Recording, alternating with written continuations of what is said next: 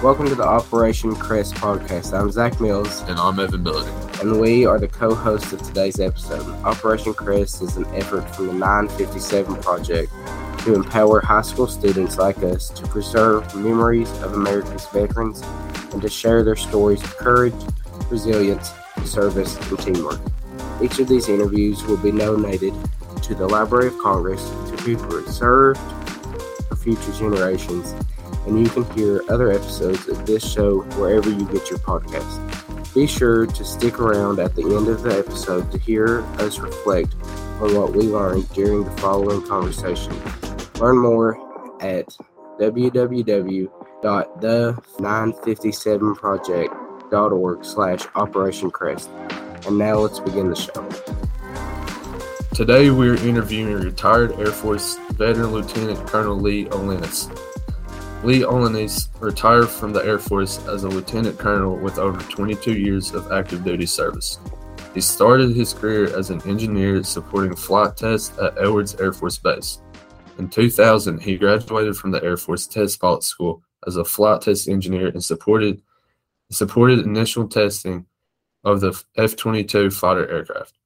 Additional assignments include program offices with the Advanced Medium Range Air-to-Air Missile air traffic control and landing systems, the E-3 Sentry Airborne Warning and Control System, and various staff positions. Lieutenant Colonel Olyniec deployed to Afghanistan in 2007 with Task Force Paladin and the Counter Improvised Explosive Device (CIED) mission at FOB Shank and Kandahar. In 2011, he deployed to FOB Union 3 in the Baghdad Green Zone, supporting the Iraq Security Assistance Mission. Mr. Olyniec graduated from Texas A&M, where he earned a Bachelor of Science in Electrical Engineering. He also holds a master's degree in electrical engineering from the University of Nevada, Las Vegas. He retired in 2016 and currently works as a technical consultant. Uh, to start off today, Mr. Olyniec, you know, we want to reflect on what your life was before you joined the service. You know, where did you grow up? What was your younger life like? And, you know, how was your life throughout high school and how that shaped you to the man you would become? So I, I grew up mainly in North Alabama, little town called Scottsboro. Uh, my dad was a civil engineer, and he was working on uh, construction of the Bellefonte nuclear plant at that time. Um, one of the big advantages of, of growing up in Scottsboro is a it was a small town, but it was pretty close to Huntsville, Alabama. And in Huntsville, they have the Alabama Space and Rocket Center, which is now the U.S. Space and Rocket Center. And I'd always been interested in aviation and rocketry um, you know, did those hobbies as a kid and continue to do them today uh, as I, I, try to do STEM outreach programs with other uh, other youth. But being in that environment where you had the space center right there um, and having large fields to shoot rockets really helped continue my interest in development in in the uh, aerospace type of technologies that really led me to a, a service in the Air Force uh, and, and, going that way. Um, my dad, as an engineer, uh, instilled a certain amount of discipline when it came to working technical uh, challenges. For example, when I when you're doing math problems, you would tend to you know write small and cram a bunch of stuff onto paper. And he would always say, you know, start with a new sheet of paper every problem. And so that that got me into a, a mode of, of problem solving to make sure you take a, a, a uh, you know a, a clean sheet of paper, a fresh look at every problem. And I think it helped out. And that's something I've tried to you know teach my kids to do too. So I, I think those things uh, going through high school um, kind of led me to the the service in the Air Force that I I, I had. Um, you know, you talked a little bit about your dad and stuff. Uh, you know, growing up and stuff, was there somebody that left an impact on your life or influenced you to go into what you wanted to do, or somebody who gave you that resilience to go into the military? So again, back to my dad, it was it was probably him mostly. So he served in Vietnam for several years. And it's funny because he had, uh, you know, a couple of things. One, he had his old uniforms still around. And as a kid, you kind of you play dress up and you put the old uniforms on. It wasn't like we were, um, you know, it's like, hey, I, I, I want to go in the army. It's everything I want to do. But you had that influence there. The other thing that that showed me that uh, the military could be a possible branch of, uh, you know, a, a, service for me was there was a picture on the wall, and it was his pin on promotion to captain when he was in Vietnam. And it was an old kind of a black and white photo. You know, the back, background was, was a little blurry, but I always have those images in my mind that military service is a possibility. My, my dad had been through it. My mom's um, dad uh, was also in the army. Uh, they actually also did civil engineering. So I think having those those role models out there to show what was possible and seeing what he did uh, probably helped contribute to that. Okay, and you talked about you know through high school and stuff. Um, like from our area, a lot of people go straight into the military. Um, after you graduated high school, is that where you went into? Did you go straight into the military, or did you attend Texas A&M first? I went to Texas A&M first. I, I went there on a ROTC scholarship. Uh, at A&M, there's with all uh, colleges, there's an ROTC program, but A&M is a little unique. Then it has a Corps of Cadets. There's several universities around the U.S. that have a, a Corps of Cadets. It's like a military school portion within a larger um, non-military school.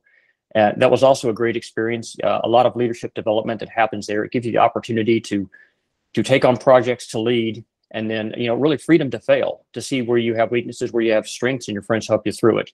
So did uh, um, got a degree at Texas A&M through the Corps of Cadets, and then I got commissioned into the Air Force. Okay. Um, I have one more question about uh, you at Texas A&M. So later on, it says that you earned a Bachelor of Science in Electrical Engineering what led you to go into the military first before earning or before um, earning a bachelor of science in electrical engineering? So I actually got the bachelor. So you you get the degree and you graduate, and then you're commissioned like a day later. Okay. So it's it's all kind of happening in, in one in one weekend, um, almost back to back days. Uh, the master's degree came later. I did that on my own when I was still in the service. All right. Um, there are many reasons that people choose to go into the military. Uh, what made you decide to enlist into the Air Force, and how supportive was your family when you made this decision? Oh, they were very supportive. Um, like I said, with my my dad been in the military, they kind of understood the role and and and service to the country in that way. Uh, the Air Force kind of had a bigger draw to me because of the technological um, aspects of the of that service with the with the aircraft and the space side. I'd also looked into the Navy, the Navy nuclear program. That was also very interesting, and um, that was a possibility. Uh, so it was really more of the the weapon systems um, and the mission that drew me more to the Air Force. Oh, while you were deployed, what were your specific duties? So while uh, my first deployment was in Afghanistan, and there it was the counter IED mission. So if you remember, they had what were they called roadside bombs, and there's a number of ways that they could set them off, either by wires or radio frequencies. And so we had a lot of type of uh, systems that would either jam the radio frequencies or other ways to go looking for um, IED. So that was a counter IED mission, Task Force Paladin. Uh, when I got there, I was stationed at a it was called a FOB, forward operating base. So FOB Shank, it had just started up, and I was down there working on the the systems to to jam the RF links to the IEDs, and then also working with other missions uh, to go looking for uh, looking for where they might be and how to counter that. Later on, I went down to Kandahar and supported some of the Army units and their deployments as they went on operations to to lead turn where uh, IED issues might be, supporting the missions, and that's where I finished up the deployment. Uh, some veterans have stories or good memories they have from um, from being deployed. Uh, do you have any stories or memories from your time when you were uh, deployed that you would be willing to share? Oh yeah, there's lots of stories, but some of the things that made the biggest impression on me was the the demands that we put on uh, and the how challenging it is when you have young service members only been in you know maybe three to five years going out on very dangerous missions and they do it willingly and they do a great job at it. It was just very impressive uh, to see people executing the mission going on patrols uh, very professionally working with the, the locals. And I, I don't know at, at, that age i don't know if i would have had that level of maturity that they had today. So that was very impressive the other thing that I got to appreciate was uh, I would call it mail call. So down at FOB Shank, um, around sometime into December, the, the, snow finally hit, and then we just had a ton of snow, and there wasn't any way to get anything in or out of the fob for for, for probably a couple weeks. And this was right before, right around Christmas time. And these big Chinook helicopters would come in about every week or so on, on the ring route, and they they drop off you know mail and people and stuff, or you'd have a a combat logistics patrol, a clip come down and, and, and deliver things. So for a couple weeks there, we, we could get out uh, and nothing really could get in. It wasn't a big deal. But after a while, nobody had received any mail for for weeks uh, because again, other other um, cargo out prioritized it. So around Christmas time, you had like three Chinooks show up, pallets and pallets of mail. And this wasn't a big fob. So and it just amazed me how much morale, uh, how much um, mail really helped morale when you get letters from home and, and cards and things like that. So that was a really neat story about how how important it is if you've got somebody deployed to support them, to let them know you're thinking of them. Even you know, an email. By the way, email was very difficult to get out there. You didn't have your Wi-Fi. You, you didn't have good com links. So mail was really the lifeline back then. This, this is 2007. Things have probably got a little bit better with uh, you know Starlinks um, and things like that, but it's never guaranteed. You know, austere environments. Uh, you don't have a you know electricity is at a premium, and so a physical piece of mail uh, is generally how things were communicated and to see that amount of mail come in and everybody lifted was was a good memory. Um, you mentioned how it like lifted your morale. Is that something that kept you in the military longer, or what, or was it just something you know that helped you in that moment? It was just something helped in the moment. the The biggest thing that probably helped me stay in the military was just the opportunities and the people. I, I really enjoyed the jobs I've done. I mean, not all of them are, are, great. Some some are more challenging than others, but overall, I've enjoyed the people I've worked with. I've enjoyed the the mission and the the technical challenges that it involves. And as I'm going through the years, there were more opportunities. I could see another opportunity farther down the line, and it wasn't just an opportunity for uh, more authority or more rank. It was an opportunity to work on something neat and to support the mission in a different way. And that's what kept me in. Okay. And you were while you were talking, you were you said something about you know y'all had a big blizzard of some sort of snow and stuff, and you couldn't get mail. You know, while you were deployed and stuff, on your downtime, what did you and your team do? Did you have games, or or did you have to work during your downtime, or what kept you occupied? Well, there's always something to do work wise. Always some planning. Always some maintenance uh, action to take on on the vehicles. Um, but I ended up reading a lot of books. Uh, well, before I deployed, I uh, you know the war in Afghanistan had been going on for many years. And so I started reading some of the books that have been written on operations like Operation Anaconda and Roberts Ridge. And while I was out there, I just continued to read other books just about a little bit of everything. And so that that, that kept me occupied. And of course, we had uh, DVDs. Most of it's streaming now, but DVDs with shows would come in, and you'd watch those a little bit too. And you said you had read a book or something. Uh, what what what book that you read while you were deployed? You know, lifted you up, or is one that always sticks out to you when you remember that time? Um, I would say um, uh, Ghost Wars was, I won't say it's really lifted up, but it, it just gives you insight. So I was more into uh, historical, you know, nonfiction uh, type of stories, and some of the the, uh, the narratives that are out there about how how we be, how we came to to 9/11 and how uh, Afghan and Taliban and Al Qaeda developed though that historical contents was very interesting to me, especially when you're sitting out there. As an engineer, I was never really interested in that in history or political science, but putting me in that environment made me really appreciate all those other sides of, I guess, which we'd call the humanities and the liberal arts that I didn't pursue as an engineer.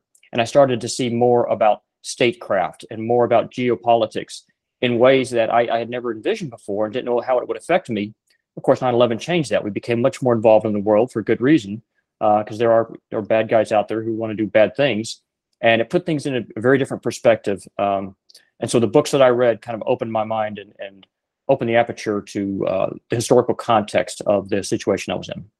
So speaking of 9/11, you know, during that time, you know, you had just graduated from the Air Force uh, flight school. The test pilot school. Yep. Um, you know, everybody gets the question, you know, where were you on 9 11? So, where were you and how did that affect you as maybe a young soldier going into the military? So, um, I found out about 9 11. So, I was living over on the West Coast. And in the morning, I would uh, log onto a computer and it would do dial up modem and it would um, upload my. Uh, upload my email. So again, something you probably haven't experienced these days. And it was AOL at the time and AOL would pop up with a little screen and have some little headline, then it, it would drop off as it upload your email. And the headline, I believe, said something like America under attack, and it showed that the Twin Towers burning. And as it went away, I thought, you know, sometimes you see headlines that are, you know, fictional or, you know, or, or you know, possible scenarios. And I thought that didn't look, that didn't look like a, uh, a fictional scenario. So I went over, turned on the TV, and, and by this time, again, we're three hours later over on the West Coast and I saw what was happening, and it was just it was just insane. So uh, called my wife over and said, "Hey, we need to kind of keep an eye on this." Uh, something to note though, as in the military, there aren't a lot of um, traditionally there aren't a lot of career fields that deploy. You you see you think about infantry and armor and all the people in the combat arms that generally go fight the wars. Well, this changed things a lot. As an engineer, I would have never expected to deploy with the military, um, but this also this uh, brought a mission need that said, "Hey, we do need you out there. We do need you to do these jobs." One was in the counter IED, and the other one was uh, doing acquisitions, what we call acquisitions. Um, when I went to Iraq, uh, another career field that deployed in the Air Force that you never would have thought, I would have never thought uh, deployed a lot, contracting officers. There was so much that you were trying to do in terms of getting the uh, Afghanistan and Iraq more up to a more modern process, and, and we're investing a lot of money over there. What was the contracting process? So you had contracting officers that you would never envision they're going to be deployed. They got deployed a lot. Uh, so that that's really what changed things. It, it, changed the expectation of just because you're in a career field that might not be part of the combat arms or traditionally deploy, you still have to be prepared because you never know. And while you were over there, you know, you probably made you probably uh, made friendships with uh, the men and women that you served with. You know, did you stay in touch with these people? You know, after you've retired and you're out of the military. Yep, there's several I still t- stay in touch with. One of the most interesting ones so I knew this uh, this guy back in Florida when I was at Eglin Air Force Base. Um, you know, five years later, there he is in Iraq. So I see him there, and uh, you know, and I, I, would go back down to Eglin Air Force Base and, and visit him every so often. And no kidding, uh, about two weeks ago, I saw him at a contractor facility and ran into him again. So you, just never know. It's it's a, it's a small world. I guess the other one was in Afghanistan. I ended up I was at the Chow Hall and saw one a helicopter pilot I had flown with many years previously and caught up with him and found out some of the amazing things that he did that I had no idea. So, yeah, small community, a lot going on. Um, if you have kept anything from your deployments, what was it and what does it mean to you? So when you leave, sometimes you get uh, some mementos. I've got a there's a small thing. Um, it's a little like an imitation of a little one of those concrete walls that everybody signed with the uh, Iraq label on it. Um, uh, several things. Uh, we, we got a flag, an embroidered flag that everybody signed. So When people would leave, we'd all do things like that, and I, I still have those uh, on display. Uh, after your deployment, um, you know, people usually can find stuff to occupy themselves, or you know, just to just to pass the time. Um, what are what are some things that you've done after your deployment? So after I, I came back, I I still had to, which we'd call the day job. Um, working within the the acquisition world of the Air Force, making sure we had modern weapon systems, uh, you know, modernizing the old things, bringing in new things, and so those jobs were still very busy. And uh, again, coming back from deployment, it takes on a, a new light and how important it is to not just have uh, new new shiny things, which everybody likes to see in the news, but the equipment that we have still has to be maintained, has to be sustainable, has to have a logistics train. Uh, supply chain was something that I experienced well before COVID. Uh, that when things are in the field, you have to be able to maintain them in a way that's supportable by the supply chain. So those jobs continued, and and I, I guess I approached them differently and not thinking it's just just another part of acquisition. I know where that end product was going, and it became more important to me. Uh, while you were spending your time, how did you spend it with your family? Uh, so we came back. We uh, probably took more vacations. Uh, my kids were relatively young, and as we went into, they, they got into like junior high, we made sure to uh, do more family events. We we did a, a European trip, uh, so we saved up for that. So I just made sure that the uh, I focused on some not just just being around, but making memories. Uh, so that that's I guess one of those things you could think about as as deployment. It's a very intense time, and you get a lot of memories. Well, you know, taking taking my kids out to a different place, a different country, or a different uh, state, and seeing something is an intense memory uh, that you know one that they will enjoy, uh, remembering how we went and, and, the places we saw. And so I try to we try to focus more on those type of events um, and getting them exposed to the world. Um, after you retired in 2006, you um, you went into working as a technical consultant. How did your time in the Air Force and the things that you'd learned before at Texas A&M uh, get you to where you are now, and what skills do you get to use every day? So when I left in 2016, I had at, at that point in my career, I'd become uh, more in, in, senior leadership, uh, been doing more staff work, and gotten away from the technical side. which is a natural development anybody, probably most career fields. So what I've done now is I've actually gone and as a technical consultant, I've gone bar- back into more of the engineering side and, and had to actually review math books, um, digital signal processing, and other other technical parts that I had not touched in 25 years. Um, but I enjoy it, and it was it was interesting to see things that I had, you know, a class that I had taken in uh, mathematics, and, and relearning that 25 years later. But at least I had the foundation, and I was able to build on that. And so I, I really enjoy the technical consulting side and and finding new things. Uh, artificial intelligence, machine learning really didn't exist in the form that exists today, so I've had to learn about that.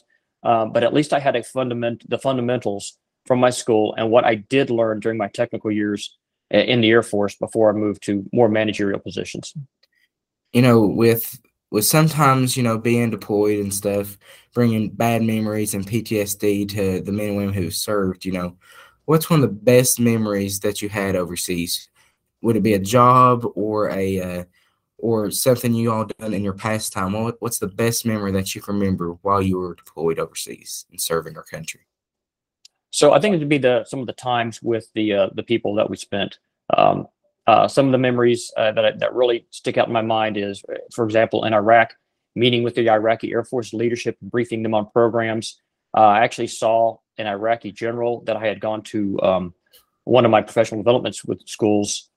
Oh, that was probably five years prior. Seeing him, uh, seeing some of the other electronic warfare officers off on a mission uh, before they were headed out on, a, on a helicopter. So those are those are ones that, that really stick out. That and there's a lot of days where it's uh, there's not a lot going on, and, and, so it's you know days and days of boredom followed by you know some pretty intense um, uh, pretty intense times. After service, people often say that they have changed before they went off to serve our country. How how has being in the military shaped you as a person? I think it's given me a, a better appreciation for what the, the, military does. You always, you know, you always see the movies, um, you know, historical movies maybe about uh, Normandy and what the military did back then, um, and the roles that it had, you know, through Korea and Vietnam. But the world has changed. It is a very different type of fight and it's still very needed. And so I think what uh, the military has given me appreciation for is, is, the role that we have in in the world and how, especially working with allies, that's probably something I didn't appreciate as much either. Uh, having allies with their equipment, with their people, and with a common cause uh, really helps the mission instead of going alone. Um, how have your values changed?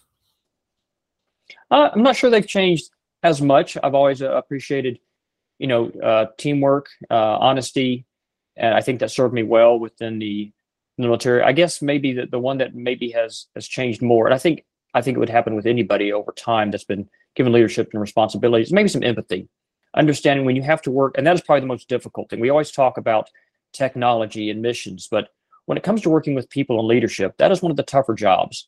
Understanding how to uh, for, for better, uh, like a better term, read the room, especially if there's just one person or a group of people, and try to get people focused on a mission or things aren't going well. I guess some of the best examples I ever had was when I signed to a, a, a flying unit and seeing the leadership within that unit uh, and how it worked with people. So within the military, before you go on a mission, you have what, what you call a briefing. You, you talk, talk about what you're going to do, what the objectives are, and how you're going to proceed. And you, you fly the mission or execute the mission or the op and you come back and you do what's called a debriefing. And this isn't just unique to the Air Force. They uh, a lot you know all the services do it. All especially in basic training, you're you're assigned maybe as a squad leader. You know, you're, there's five people or six people, and say you're the leader. Here's the mission. You have five minutes to plan, and you got a, an hour to execute. Go. And what happens is it's you learn a lot about yourself and a lot about uh, your your peers by doing that. And as a, a young twenty something or, or, or younger, a little older, or even older, uh, there are skills that you have and you don't have that need to be developed with communication and leadership and teamwork. And those environments help you understand what, you know, where you need to improve on and, and how other people operate. And so the debrief, it's, it's that skill of uh, being able to do the mission and then really talk about it afterwards. Honestly, uh, you know, to make it a critique, not a criticism, and to basically figure out how to improve, to improve the, you know, improve yourself, improve your teamwork and communication to do the mission. And I think that that technique and that skill and learning, like I said, empathy to understand how other people are feeling and to to help them become better leaders is something I don't think I would have developed if I'd been outside as well outside this environment. So I guess uh, from a improvement, um, a change in values, I think that's probably the biggest one. Uh, after you retired from the military, what was something that you were looking forward to coming back home to? I think uh, not moving every couple of years, uh, having some stability, having be able to to buy a house and say this is where we're going, to, you know, where we're planning to stay and move. Uh, there's always there was always the concern that after a couple years would I, you know, get the itch to move after three years or so, and that that kind of came up. You you have that feeling, hey, it's been three or four years. Is it time to go somewhere else? And uh, fortunately, that kind of came and went. My my job has enough variety that I kind of settled down. Um, but the stability has been nice, and as you get older, it just gets more. It just gets harder and harder to, to move around. So I think that's uh, that's been the biggest benefit. Uh, what in your life has meant the most to you, whether that be before, during, or after your service? So, so the most to me is probably the family.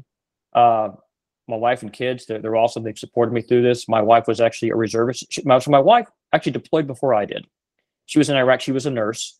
Uh, and actually, that so that was a benefit because when I deployed, um, she said, look, I, it helped her because she knows what, you know, the process is and what was going through and what the mission was like.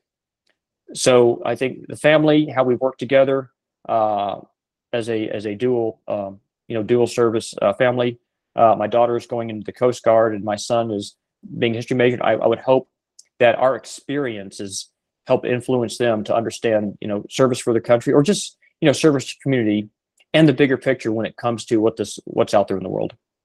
Uh, you mentioned your kids going to serve the country as well. What advice have you given them so far about it?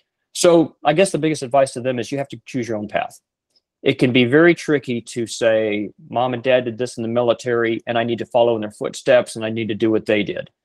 And I always try to make them feel like, no, you this is you need to take your path, not our path. Now, if it's similar to ours, that's fine. If it's not, that's fine too. But I didn't want to put them in a trap to say um, that put them felt any obligation that they, they needed to, to follow the same way. So now that doesn't say we don't educate them, and encourage them. Uh, you know, we've told them about service academies and ROTC and options with enlistments, options with the different services, what their missions are. So we, it wasn't a, hard sell recruiting, but we wanted them to be aware and they can make their own decisions. And you know, as, as you as you'll find out, just what you do after graduation from high school or after college or wherever doesn't need to be your whole life. Uh, people move jobs. They people go into the military later. People choose to um, maybe go into service with government or their community at later times or earlier times.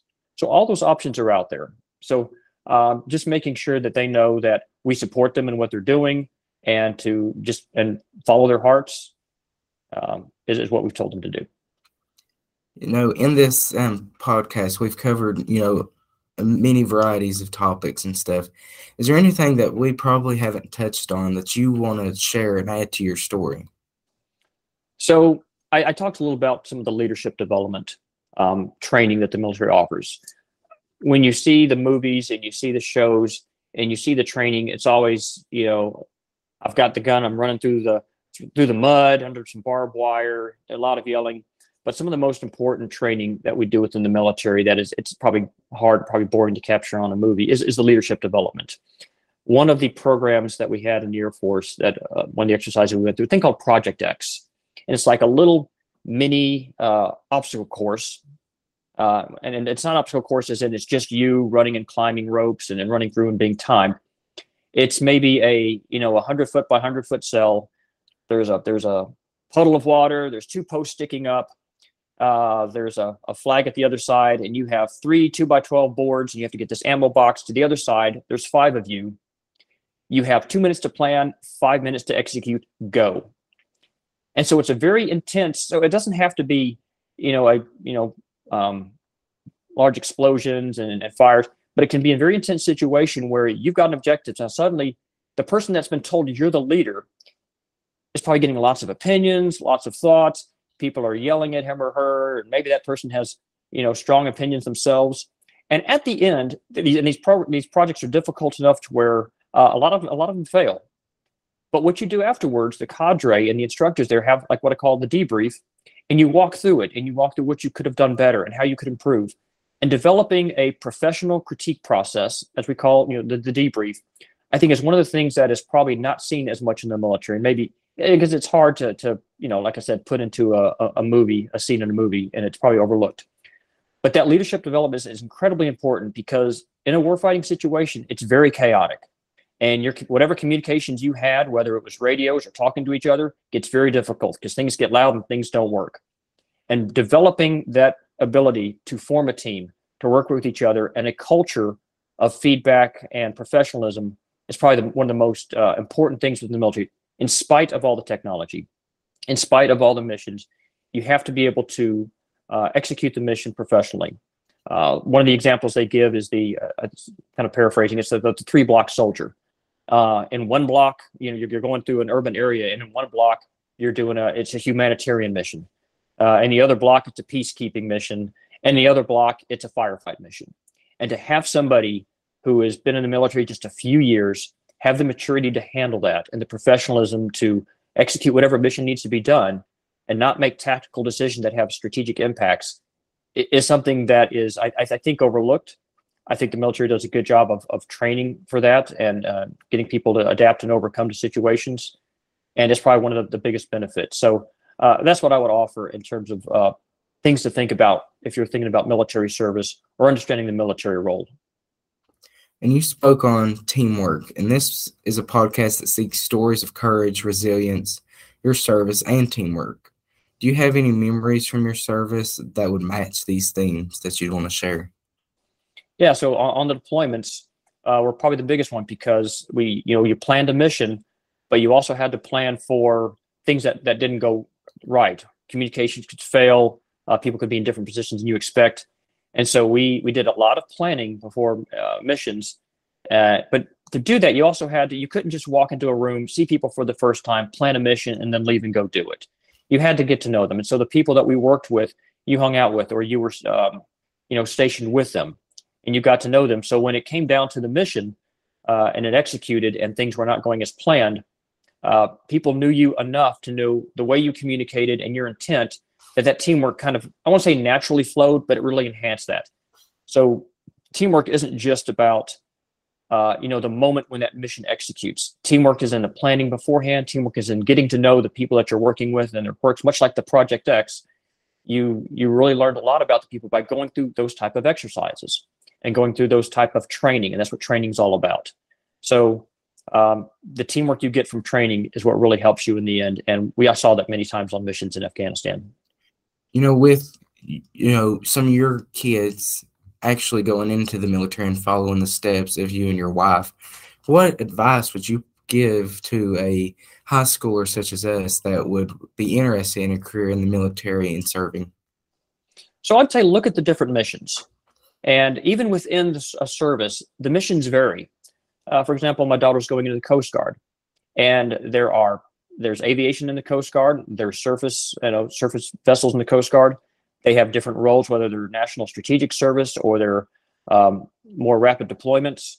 Uh, even within the Coast Guard, they are getting into cyber because cyber is everywhere, uh, and there are intel missions. So you have to look across all these different options um, if that's what you want to go into. Some people want to go into more of the combat arms and go into the infantry and, and artillery. Some are more interested in, in aviation. Some to look like to go into the space force. Uh, there's a whole other dimension there. So see what you like to do and see what service and what part of the service might fit that and work the best. I think once you get in, you'll discover a number of other opportunities that you didn't expect that may that broaden things out. Or if it doesn't work out to where you're like, you know, I saw it, it wasn't quite what I thought. Um, maybe it was a I didn't really enjoy the culture, or uh, it was a little bit of a mismatch. That's fine too. You had the experience, and you can take that experience other places. So it's not just what you see in the movies. It's not just what you see on on on videos there is a tremendous variety of opportunities uh, out there. Um, you know, would there be anything that you'd want to add to something that we've talked about, whether it be, you know, something when you were younger, through your uh, younger age before you went into the military, something that maybe happened to you during your deployment that still affects you today, or something after your deployment that you still are proud of and that you work towards each and every day? So, so let me offer this. When I joined the military, um, when I when I started at Texas A&M in the late '80s and, and uh, became a, an officer in the in the early '90s, that was the Cold War period, and we had uh, one big bad enemy, the Soviet Union, and that was going to be the fight. And from that time, from 1988 to early '90s, that all changed. The Cold War came down.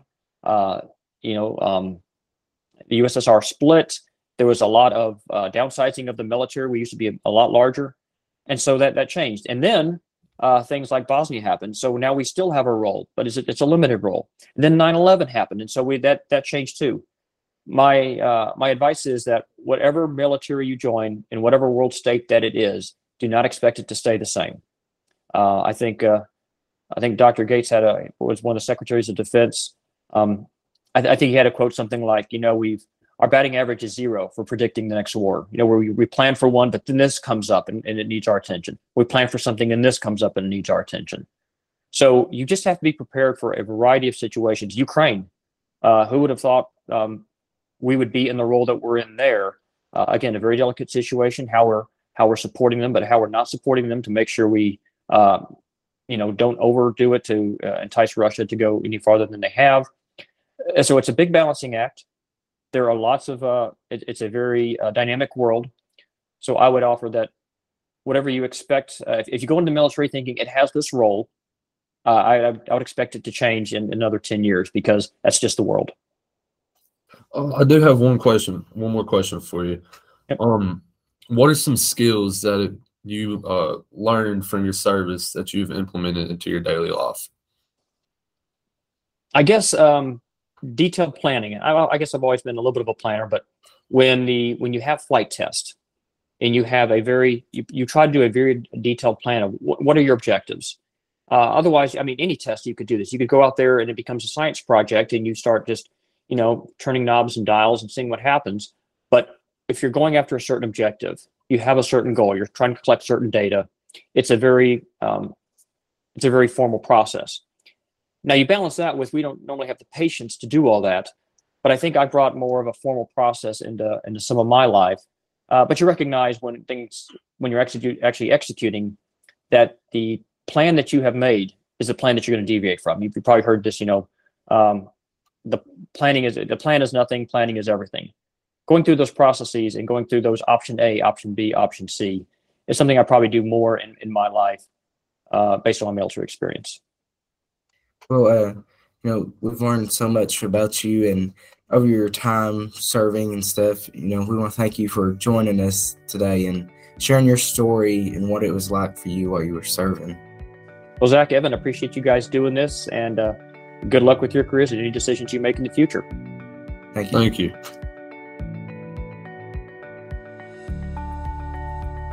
Wow, all I have to say about that, Zack, is that Mr. Olyniec had a really interesting and intriguing story to tell. It is one that I know I'll definitely remember. Yeah, there was so much we could learn from him and his courage, as well as his life during and after service.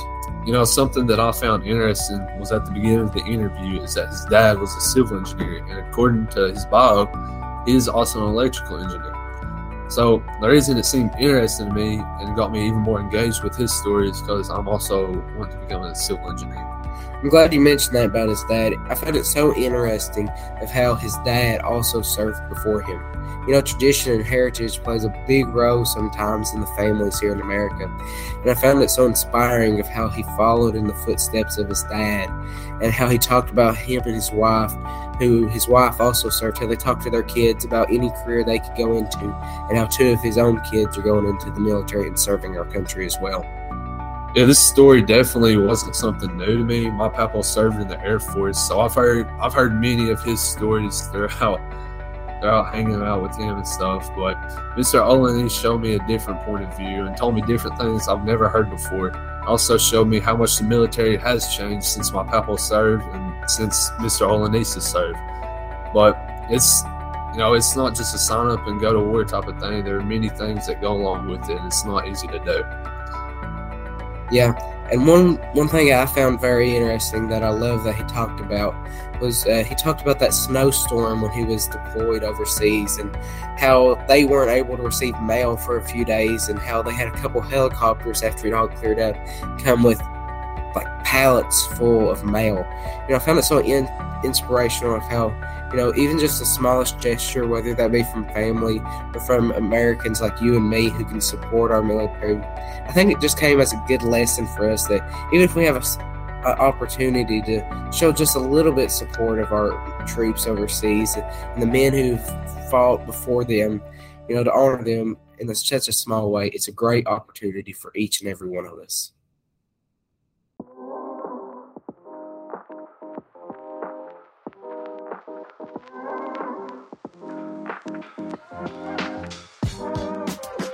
Thank you for listening to the Operation Crest podcast. If you like this episode, be sure to subscribe and share. Today's hosts were Zack Mills and myself, Evan. And our guest was retired Air Force veteran Lieutenant Colonel Lee Owens. The music was provided royalty free by Coma Media. The questions were written by us, and the editing was done by our teachers. Until next time, see ya.